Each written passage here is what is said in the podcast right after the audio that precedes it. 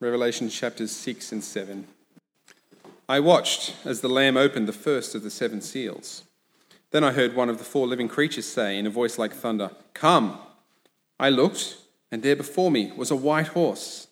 Its rider held a bow, and he was given a crown, and he rode out as a conqueror bent on conquest. When the Lamb opened the second seal, I heard the second living creature say, Come! Then another horse came out, a fiery red one.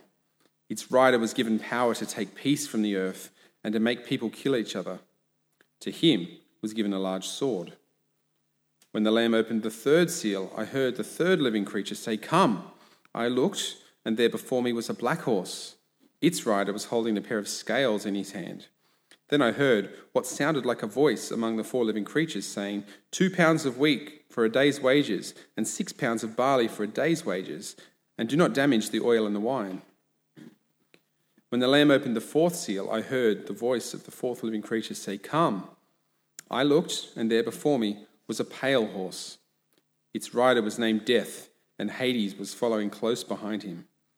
They were given power over a fourth of the earth to kill by sword, famine, and plague, and by the wild beasts of the earth. When he opened the fifth seal, I saw under the altar the souls of those who had been slain because of the word of God and the testimony they had maintained. They called out in a loud voice, How long, sovereign Lord, holy and true, until you judge the inhabitants of the earth and avenge our blood? Then each of them was given a white robe, and they were told to wait a little longer until the full number of their fellow servants, their brothers and sisters, were killed just as they had been. I watched as he opened the sixth seal. There was a great earthquake. The sun turned black like sackcloth made of goat hair. The whole moon turned blood red and the stars in the sky fell to earth as figs drop from a fig tree when shaken by a strong wind. The heavens receded like a scroll being rolled up, and every mountain and island was removed from its place. Then the kings of the earth, the princes, the generals, the rich, the mighty, and everyone else, both slave and free, hid in caves and among the rocks of the mountains. They called to the mountains and the rocks, Fall on us and hide us from the face of him who sits on the throne and from the wrath of the Lamb. For the great day of their wrath has come, and who can withstand it? After this, I saw four angels standing at the four corners of the earth, holding back the four winds of the earth to prevent any wind from blowing on the land or on the sea or on any tree. Then I saw another angel coming up from the east, having the seal of the living God. He called out in a loud voice to the four angels who had been given power to harm the land and the sea Do not harm the land or the sea or the trees until we put a seal on the foreheads of the servants of our God. Then I heard the number of those who were sealed 144,000 from all the tribes of Israel. From the tribe of Judah, 12,000 were sealed. From the tribe of Reuben, 12,000. From the tribe of Gad, 12,000. From the tribe of Asher, 12,000. From the tribe of Naphtali, 12,000. From the tribe of Manasseh, 12,000. From the tribe of Simeon, 12,000. From the tribe of Levi, 12,000. From the tribe of Issachar, 12,000 from the tribe of Zebulun, 12,000. From the tribe of Joseph, 12,000. From the tribe of Benjamin, 12,000. After this, I looked, and there before me was a great multitude that no one could count, from every nation, tribe, people, and language, standing before the throne and before the Lamb. They were wearing white robes and were holding palm branches in their hands, and they cried out in a loud voice Salvation belongs to our God who sits on the throne and to the Lamb. All the angels were standing around the throne and around the elders and the four living creatures. They fell down on their faces before the throne and worshipped God, saying, Amen. Praise and glory and wisdom and thanks and honor and power and strength be out to our God forever and ever. Amen. Then one of the elders asked me, These in white robes, who are they? And where did they come from? I answered, Sir, you know. And he said, These are they who have come out of the great tribulation. They have washed their robes and made them white in the blood of the Lamb. Therefore, they are before the throne of God and serve him day and night in his temple, and he who sits on the throne will shelter them with his presence. Never again will they hunger, never again will they thirst. The sun will not beat down on them, nor any scorching heat.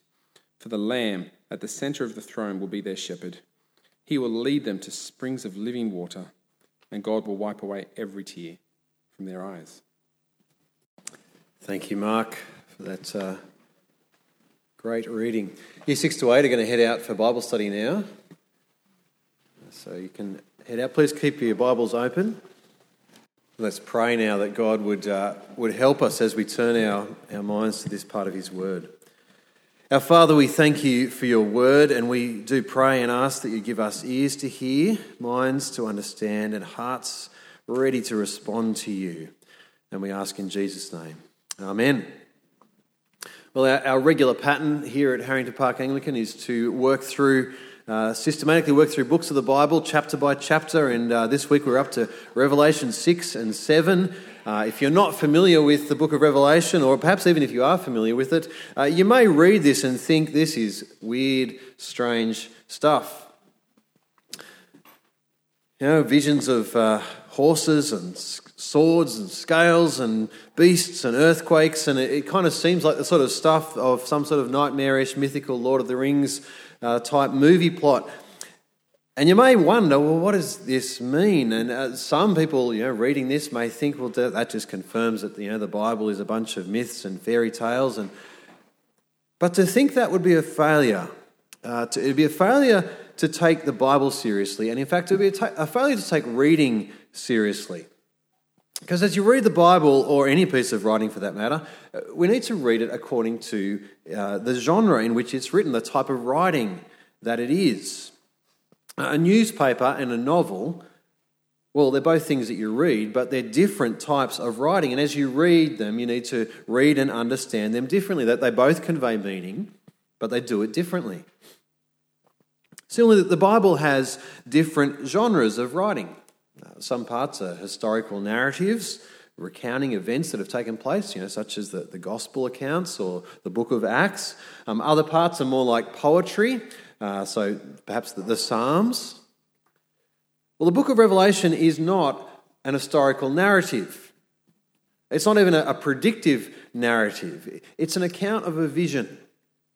Uh, you might say a, a kind of dreamlike vision with vivid pictures it's a vision that God gave uh, the Apostle John in order to reveal God's perspective on this world and on what's happening now and what lies ahead. And so, to understand the message of Revelation, we need to realize that, that much of this book is written in picture language. It's figuratively. We're not, we're not meant to take it literally. We're not meant to think that, that we're going to literally see four fierce fierce looking horses of different colours with riders carrying a variety of implements. To read it literally is actually to miss the point of what it's saying. In a similar way, if I said to you, My love is like a red, red rose, and you wouldn't think, well, okay, so she's got red petals and green leaves and thorns. I mean, that, that kind of misses the point, doesn't it? Likewise, with Revelation, we're, we're meant to see the, the, the picture that it paints for us. And we're, we're, to let that, that wash over us without getting kind of stuck on particular details. And when we do that, it's actually not that hard to understand. The message is, is fairly clear and plain. I think the other common mistake with the book of Revelation is to think that it's, it's only talking about some future time, as you know, what's going to happen at the end of the world which is a mistake because whilst Revelation does help us to understand what God says about the future, it does that by showing us what God says about life now and how to live now in the light of the future. I guess all this is to say that if you think that Revelation 6 and 7 is, is strange and difficult and irrelevant, I want to say no.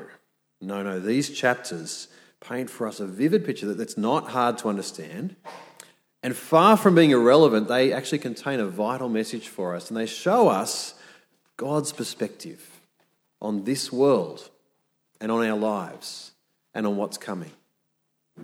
So let's, uh, let's dive into it. I hope you've got your Bibles open. The passage will come up on the screen as well.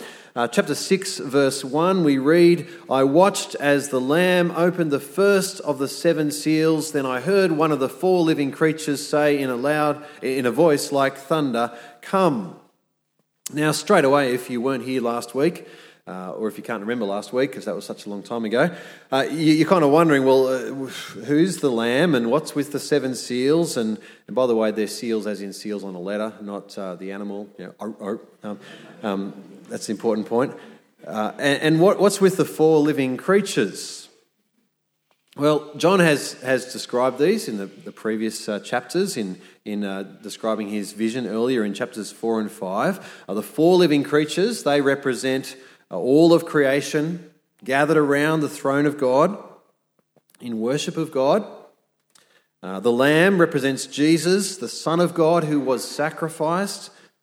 And in chapter 5, we read that the, the Lamb took from God a scroll with writing on both sides that's been sealed with seven seals. So, this, this scroll represents the, the destiny of the world, or, or God's perspective on the destiny of the world.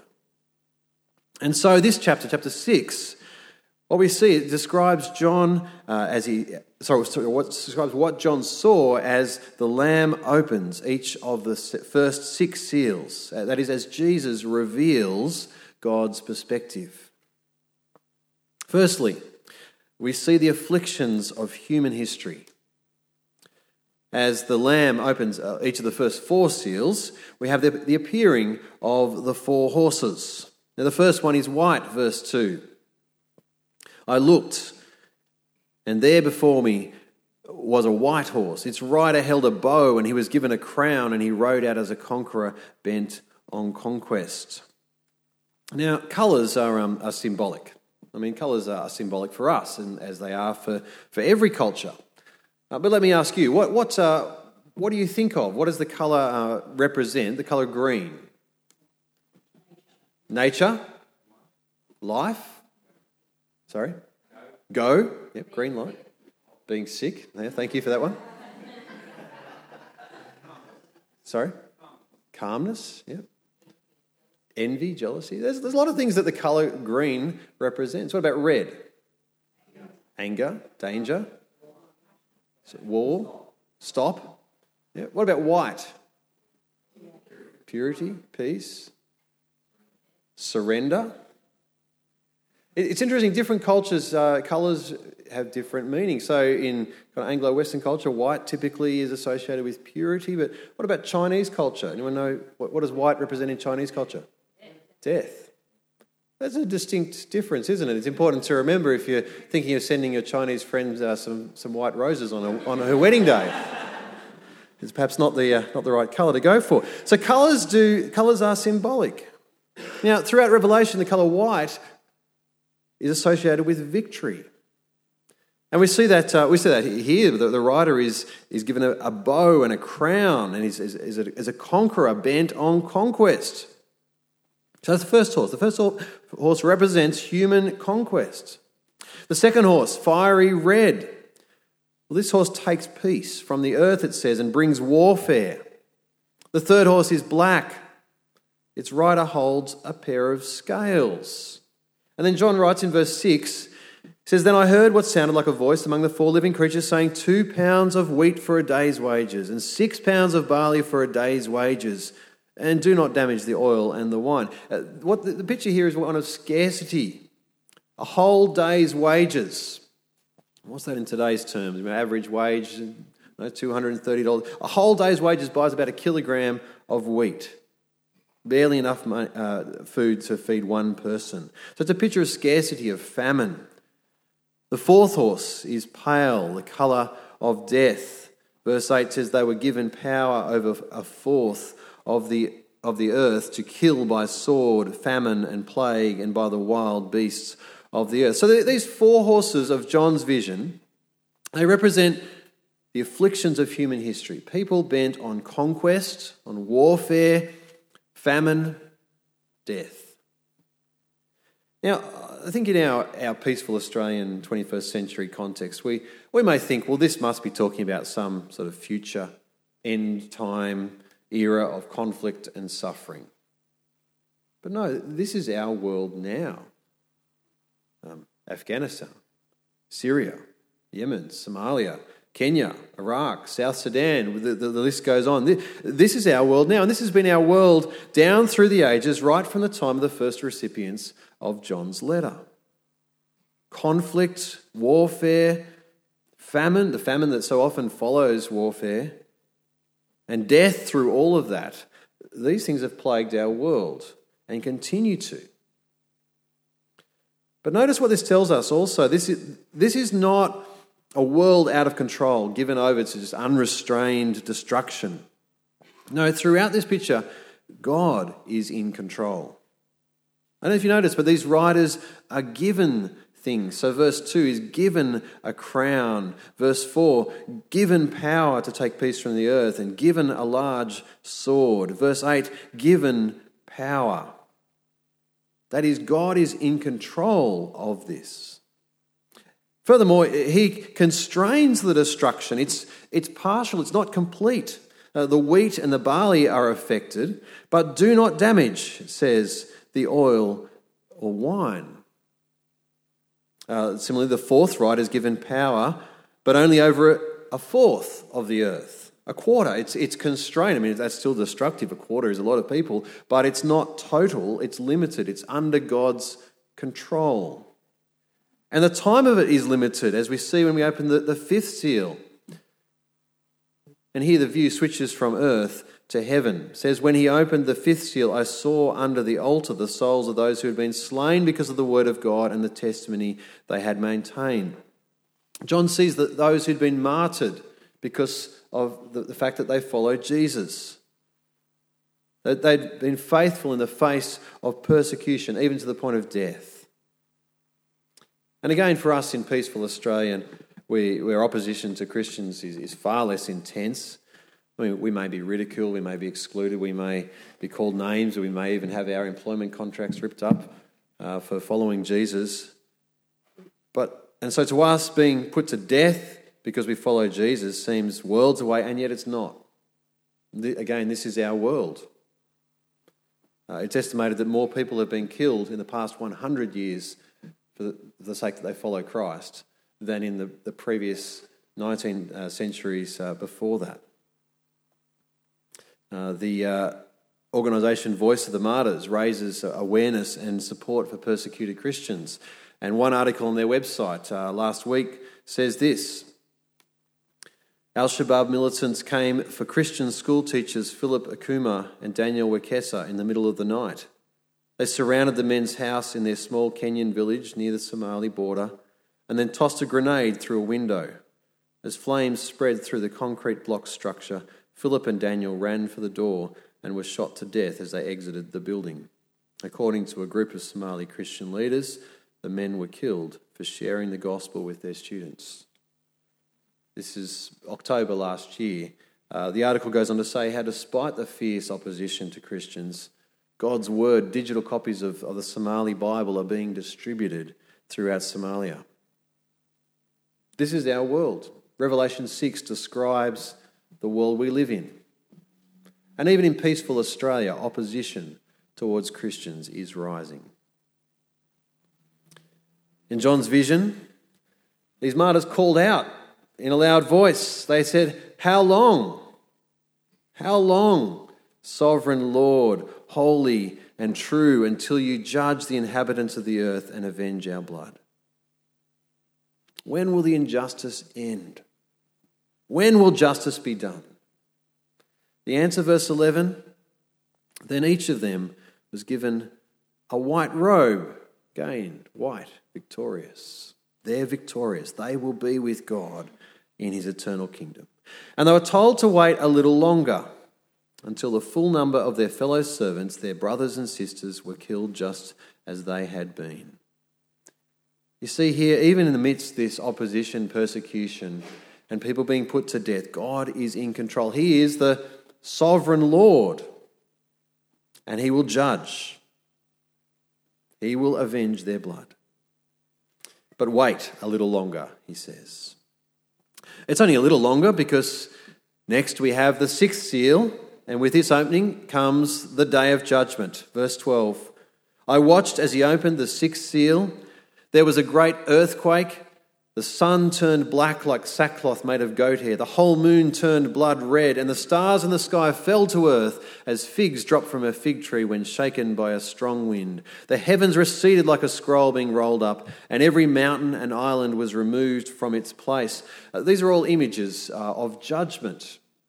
A lot of them, you'll find them in, in parts of the Old Testament, um, such as in the book of Joel. And, and what these images convey and what they signal is the day of the Lord has arrived.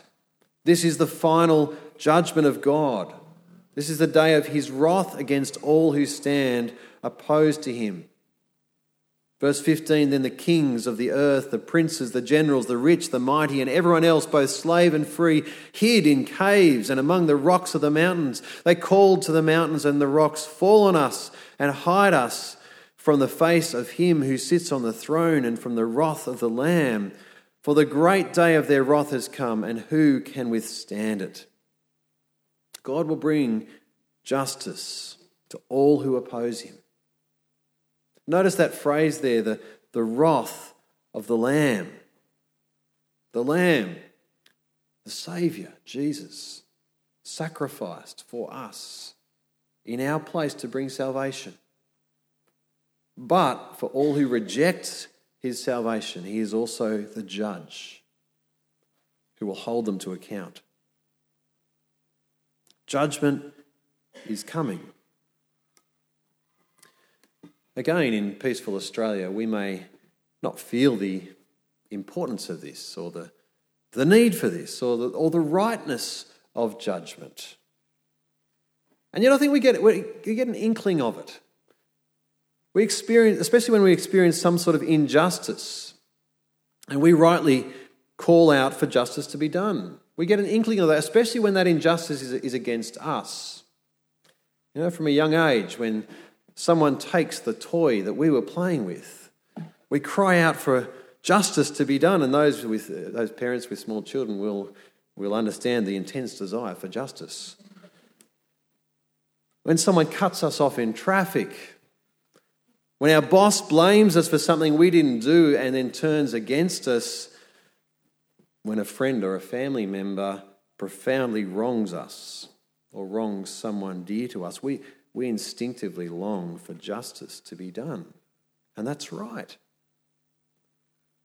But you know, that's a drop in the ocean compared to the rightness of the sovereign Lord of this whole world, the creator, the sustainer, the savior, the judge, for him to bring justice. That is profoundly good and right. For him to bring judgment against all who defiantly rebel against him. Like the souls of the martyrs under the altar, we should cry out, How long, sovereign Lord, holy and true, until you judge the inhabitants of the earth? Judgment is coming. There will come a day when God will bring judgment. And as we arrive at the end of chapter 6, we expect the next thing to say I watched as he opened the seventh seal and it was finished. Judgment was complete. That's what we expect, but it, it doesn't say that. See the next verse, chapter 7, verse 1. After this, I saw four angels standing at the four corners of the earth, holding back the wind, the four winds of the earth to prevent any wind from blowing on the land or on the sea or on any tree. Then I saw another angel coming up from the east, having the seal of the living God. He called out in a loud voice to the four angels who'd been given power to harm the land and the sea Do not harm the land or the sea or the trees until we put a seal on the foreheads of the servants of our God. Judgment's coming. That's what we're expecting. But then these four angels are standing at the the four corners of the earth, that is, the whole earth is before them, and judgment is imminent, but they're holding it back. They're preventing the wind from blowing on the land or on the sea or on any tree. It's a picture of stillness, of calm. And this other angel comes with a seal of the living God and says, Wait. Don't bring judgment until we've put a seal on the servants of God. It's a bit like having the first Passover in, in, uh, in, in Egypt, recorded for us in Exodus, how, how God was going to send his angel to bring judgment on Egypt. But at first, he told his people to sacrifice a lamb and to paint the blood above the doorways of their houses to mark out those houses as belonging to God. And so the judgment would pass over them, they would be saved. And so here the angel comes to, to mark out, to seal the foreheads of the servants of God. Now, again, we're not meant to take this literally. This doesn't mean that, well, there'll come a future point in time when Christians will receive some sort of special branding or tattoo or fish sticker, bumper sticker, or microchip or something that, you know, it just means that God's people belong to Him. They're marked out for Him. And what that means is that they will be safe. They will have the safety of salvation. These are God's people. And then John hears the, the number of those who are sealed. Verse 4 144,000 from all the tribes of Israel. That is God's Old Testament people. And, again, this is picture language. Uh, numbers, just like colours, are symbolic. Mean, they are in our culture. 13, for some reason, is, is the unlucky number. Well, numbers are symbolic, and in uh, the number 12, well, that's the number of God's people 12 tribes of Israel. Uh, the number 1,000 is the, is the great, big, massive number. You know, we, we sort of talk about billions. But for them, a thousand is the, is the number of, of bigness. And so here we are, we have the 12 by 12 by a thousand people. This is the, the totally complete, massive people of Israel. And they're listed tribe by tribe with 12,000 from each tribe. But then in verse 9, the image shifts. Verse 9, it says, After this I looked, and there before me was a great multitude that no one could count, from every nation, tribe, people, and language, standing before the throne and before the Lamb. This, this multitude is from every nation, it can't be counted. Just like how in Genesis uh, 15, God took Abraham outside and said, said, Look up at the stars and count them if you can, so shall your offspring be. Here is the, the uncountable multitude of God's people who will be saved from judgment. And they're wearing white robes, again, symbolizing victory, or possibly cleansing, or, or possibly both. And then down in verse 13, uh, we read, then one of the elders asked me, These in white robes, who are they and where did they come from? And John gives a wise answer. Uh, I answered, Sir, you know. And he said, These are they who have come out of the great tribulation. They have washed their robes and made them white in the blood of the Lamb. It's a strange image, isn't it? To, to wash something in blood to make it white. But this is the blood of the Lamb. Jesus' sacrificial death as our substitute brings about forgiveness, victory over sin victory over death, cleansing from sin, welcome into the people of God, such that we would enjoy the security and blessing and life and joy of being in God's presence forever. And John paints a picture of that in these closing verses of chapter 15. He says, Therefore, they are before the throne of God and serve him day and night in his temple, and he who sits on the throne will shelter them with his presence. Never again will they hunger, never again will they thirst. The sun will not beat down on them, nor any scorching heat, for the Lamb at the center of the throne will be their shepherd. He will lead them to springs of living water, and God will wipe away every tear from their eyes. Uh, I think it's hard for us to get a handle on, on how good this will be. I mean, heaven is, heaven is beyond this world, and so it's hard for us to describe it, for us to describe it in the terms of, of this world, which we know. Our, our attempts kind of fall short. But John's vision here gives a, a tiny glimpse of it with the talk of a throne, of, of his temple, of shelter, of his presence. No hunger or thirst or scorching heat. Uh, this picture of a shepherd leading his sheep to springs of living water of God wiping away every tear. This is the safety of salvation. instead of the terror of judgment. So, what does this all mean for us? Well, these chapters of Revelation, um, they don't actually say anything particularly different to the rest of the Bible. I mean, they say it with kind of more colour and, and drama, but the message is the same.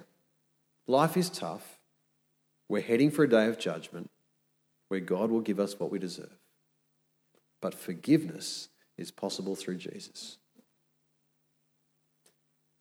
If you've put your trust in Jesus, which I, I, I, take is the case for most people here, then you know this. You've received that forgiveness, that washing through Jesus, which means that you can face the coming judgment secure. You've been sealed as, as one of God's saved people. And you can look forward to, to the blessing and life and joy of being in God's presence forever.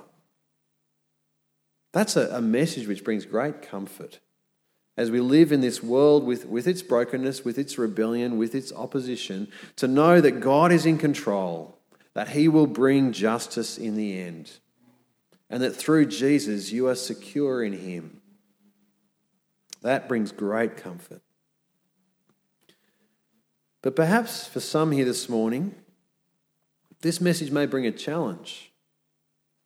That is, if you're not a follower of Jesus, if you haven't yet received the salvation of the Lamb, bowed before his throne, so to speak, and, and acknowledged Jesus as your King, as your Saviour, had your robe washed in his blood for your forgiveness, then these chapters bring a challenge to you that they're a warning that judgment is coming.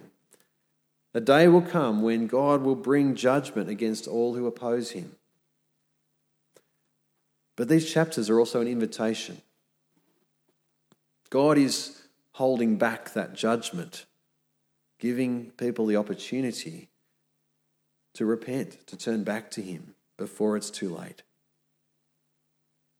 And so, if you haven't done that yet, I want to appeal to you to receive that invitation, accept that invitation. Come before God in prayer, receive His salvation, bow your life before the King, submit yourself to Him. God's judgment is coming. We don't know when. It could be today, could be tomorrow, could be in a thousand years. We don't know when. But we do know it's coming. But now, God is graciously holding it back to give us time, to give you time. So that on that final day, instead of being terrified and calling to the mountains and the rocks to hide to hide you. Instead, you will rest secure before the throne of God, sheltering in his presence. I want to say if God is challenging you, inviting you, then I urge you to receive that salvation. I'm going to pray. To lead us in prayer and invite you to pray with me. Our Lord God Almighty and gracious Heavenly Father, all praise and glory and wisdom and thanks and honour and power and strength belong to you forever and ever. Father, we thank and praise you that you are a God of justice, that you will in the end bring judgment, that you will bring an end to this world of conquest and war and famine and death. We thank and praise you that you will bring an end to all rebellion against you. But Father, we know that left to ourselves, we would all stand condemned before you, guilty and terrified on the day of judgment. But we thank and praise you for Jesus, the Lamb of God. That in your grace and mercy, you are holding off your judgment to give time for people to be saved. Father, for any here this morning who are yet to receive that salvation and bring their lives in, in joyful service before you, I pray that you would convict and challenge and change them to do that. such that on that final day they may say together with all of us, Salvation belongs to our God who sits on the throne and to the Lamb. And Father, we long for that day. May your kingdom come. May your will be done on earth as it is in heaven. Amen.